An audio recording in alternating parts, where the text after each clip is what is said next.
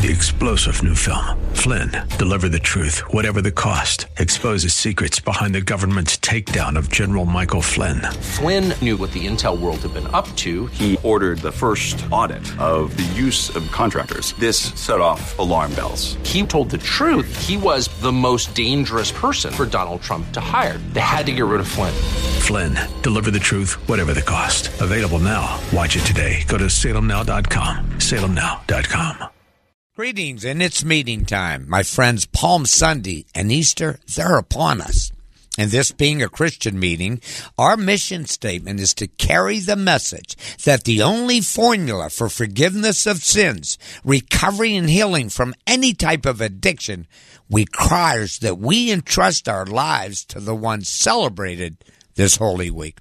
Jesus Christ, God in the flesh, and to follow his teachings. And each week, we introduce his teachings of 12 spiritual principles found all throughout Scripture.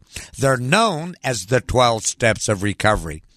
Principles that God uses to break the chains of bondage and rescue us from Satan's control. Now, we were to review the 12 steps today, but we're going to put that on hold. This being Holy Week, we're going to examine why we believe and claim that the blood of Jesus purifies us from sins through the miracle of his death, burial, and resurrection. In Hebrews 9:12, the author pens, "With his own blood, not the blood of animals, Jesus entered the most holy place and secured our redemption forever."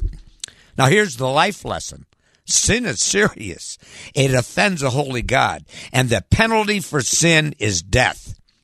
Now, under the Old Testament law, God made it possible for an animal to be a substitute for the sins of man.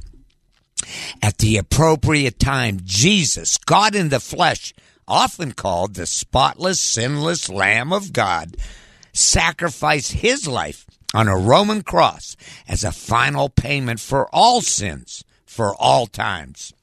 Jesus, the perfect substitute, rendered the Old Testament animal sacrifice obsolete. And having finished the work of redemption at Calvary, he went into God's presence.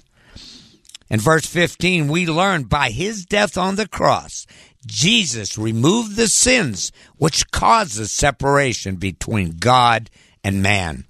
And Jesus sits at the right hand of God as our mediator, defending us from our past, present, and future sins. But for Jesus to be our mediator, our defense attorney, we must come to him in faith, believing he's the highest power, the only power, our Savior. We must go to him in prayer, thanking him for this sacrifice, asking him to forgive us for our sins that put him on the cross. Do you hear that? Our sins put him on the cross, and we must accept this free gift of salvation. Now, having said that, some of you may not have received Christ as your Savior. You may have doubts or questions about this historical event. Well, let's try to settle this matter today. First of all, I've often shared that these 12 steps of recovery, they must be worked in order, but they're all interwoven. For example, in step three, we make a decision to turn our will and life over to God. In step 11, through prayer and meditation, we pray for the knowledge of His will for us and His power to carry it out. Do you see the correlation? Well, the same correlation could be said about the Bible.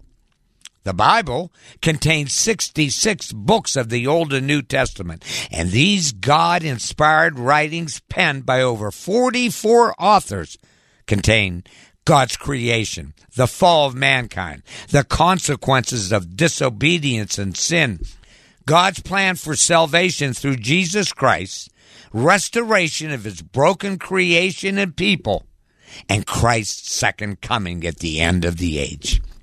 And it took thousands of years to write these 66 books. And when we're taught, study, and research, we discover these love letters, they're all interwoven. Now let's confirm this by referencing the book of the prophets, which is in the Old Testament. And a prophet is one who speaks for God.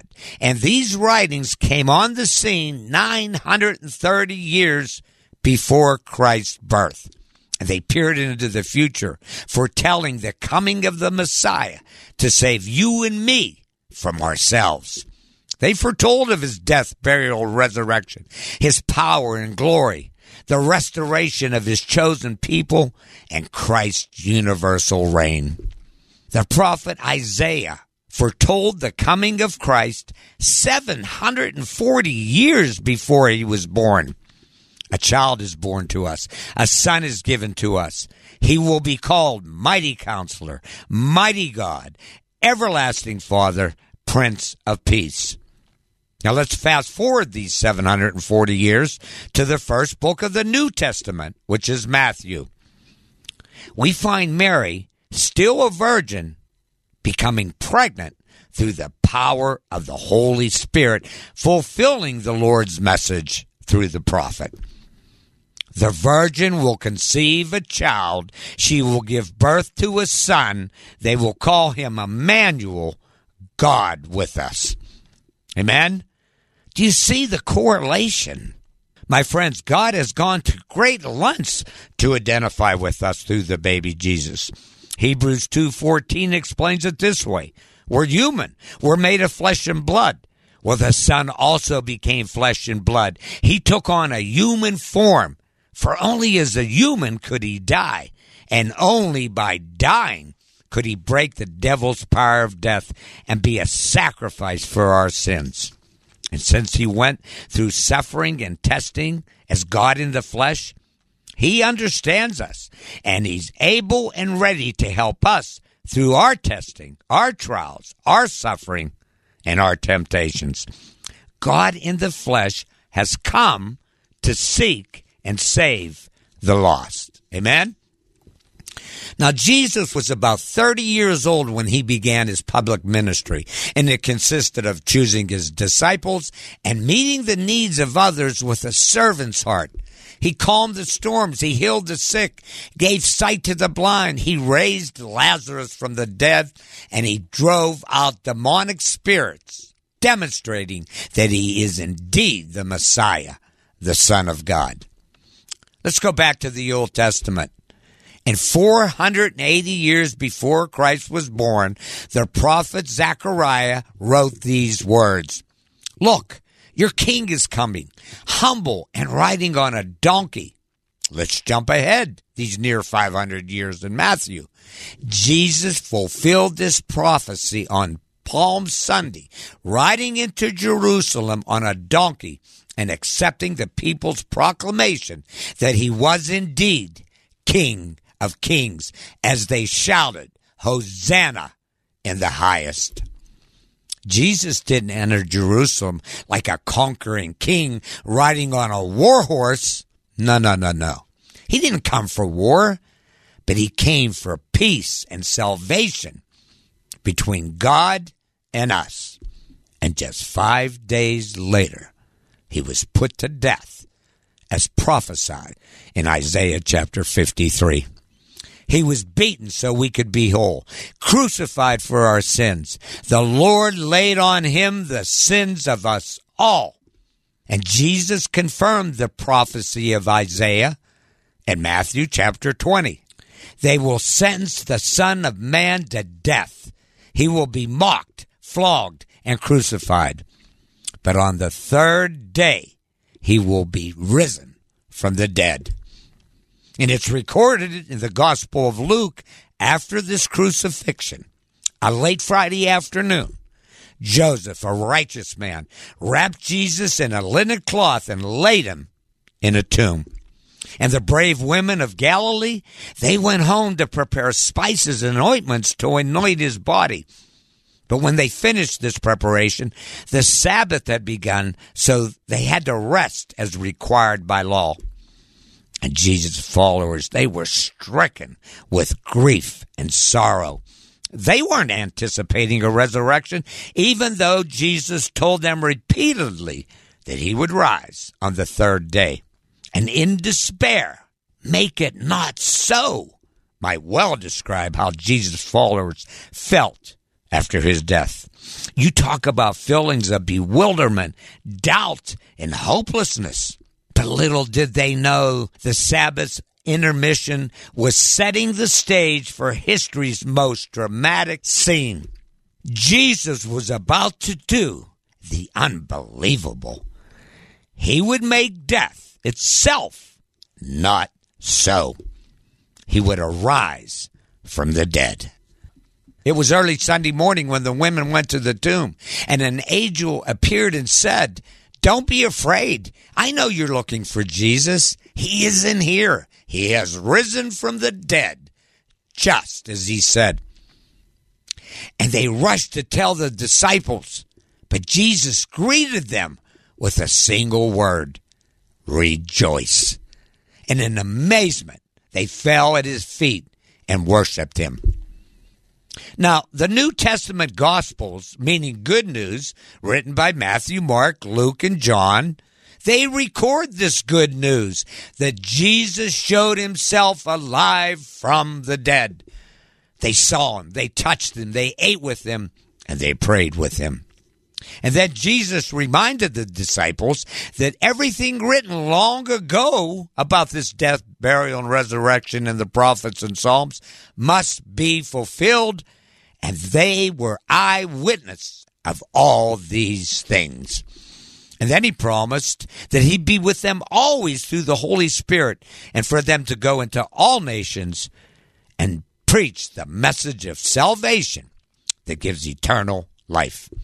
Later, in the book of Acts, we learn that Jesus remained on earth for 40 days before his ascension into heaven, proving in so many ways that he was indeed alive. And in 1 Corinthians, the Apostle Paul, who at one time persecuted Christians, encountered Jesus on the road to Damascus, and his life was changed forever. He became a selfless and dedicated missionary. And he recorded that Jesus was seen by more than 500 people before his ascension. You talk about a life changing experience. Now let's talk about doubt once again.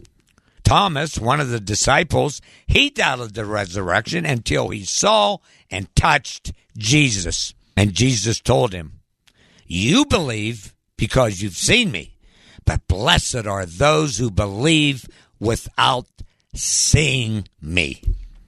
The book of Jude teaches to show mercy to those that have doubt and to rescue them from the flames of judgment. My friends, this is not a fairy tale. This is the greatest story ever told. It's historical, factual, verifiable, and reliable. This miracle was orchestrated by God to save you and me. The whole Bible, from Genesis to Revelation, is weaving the story of the King of Kings, the great I am, Jesus Christ coming to earth to save mankind. The Bible teaches faith comes from hearing and hearing from the Word of God. Now, you just heard from the Word of God. So, what are you going to do with all this? Are you ready to put your faith in God in the flesh? Are you ready to be resurrected from your sins, eternal damnation, hopelessness, and your addiction? Romans 10 9, it's written, if you confess that Jesus is Lord and you believe in your heart that God raised him from the dead, you will be saved. Folks, the Savior, He's ready to break your chains of bondage. He's ready to ransom you, to set you free with His amazing grace. Jesus, He's alive and well. He has risen. He has risen indeed. And He's waiting to hear from you. Happy Easter. Three star general Michael J. Flynn, head of the Pentagon Intelligence Agency, knew all the government's dirty secrets. He was one of the most respected generals in the military. Flynn knew what the intel world had been up to, he understood its funding. He ordered the first audit of the use of contractors. This set off alarm bells. The explosive new documentary, Flynn, Deliver the Truth, Whatever the Cost, uncovers the facts behind this scandal. Flynn told the truth. He was the most dangerous person for Donald Trump to hire. I find out the worst enemy that I'm going to face in my life is right here in America. They took my assessment and they wanted me to change it. And I was like, I'm not changing it. They had to get rid of Flynn.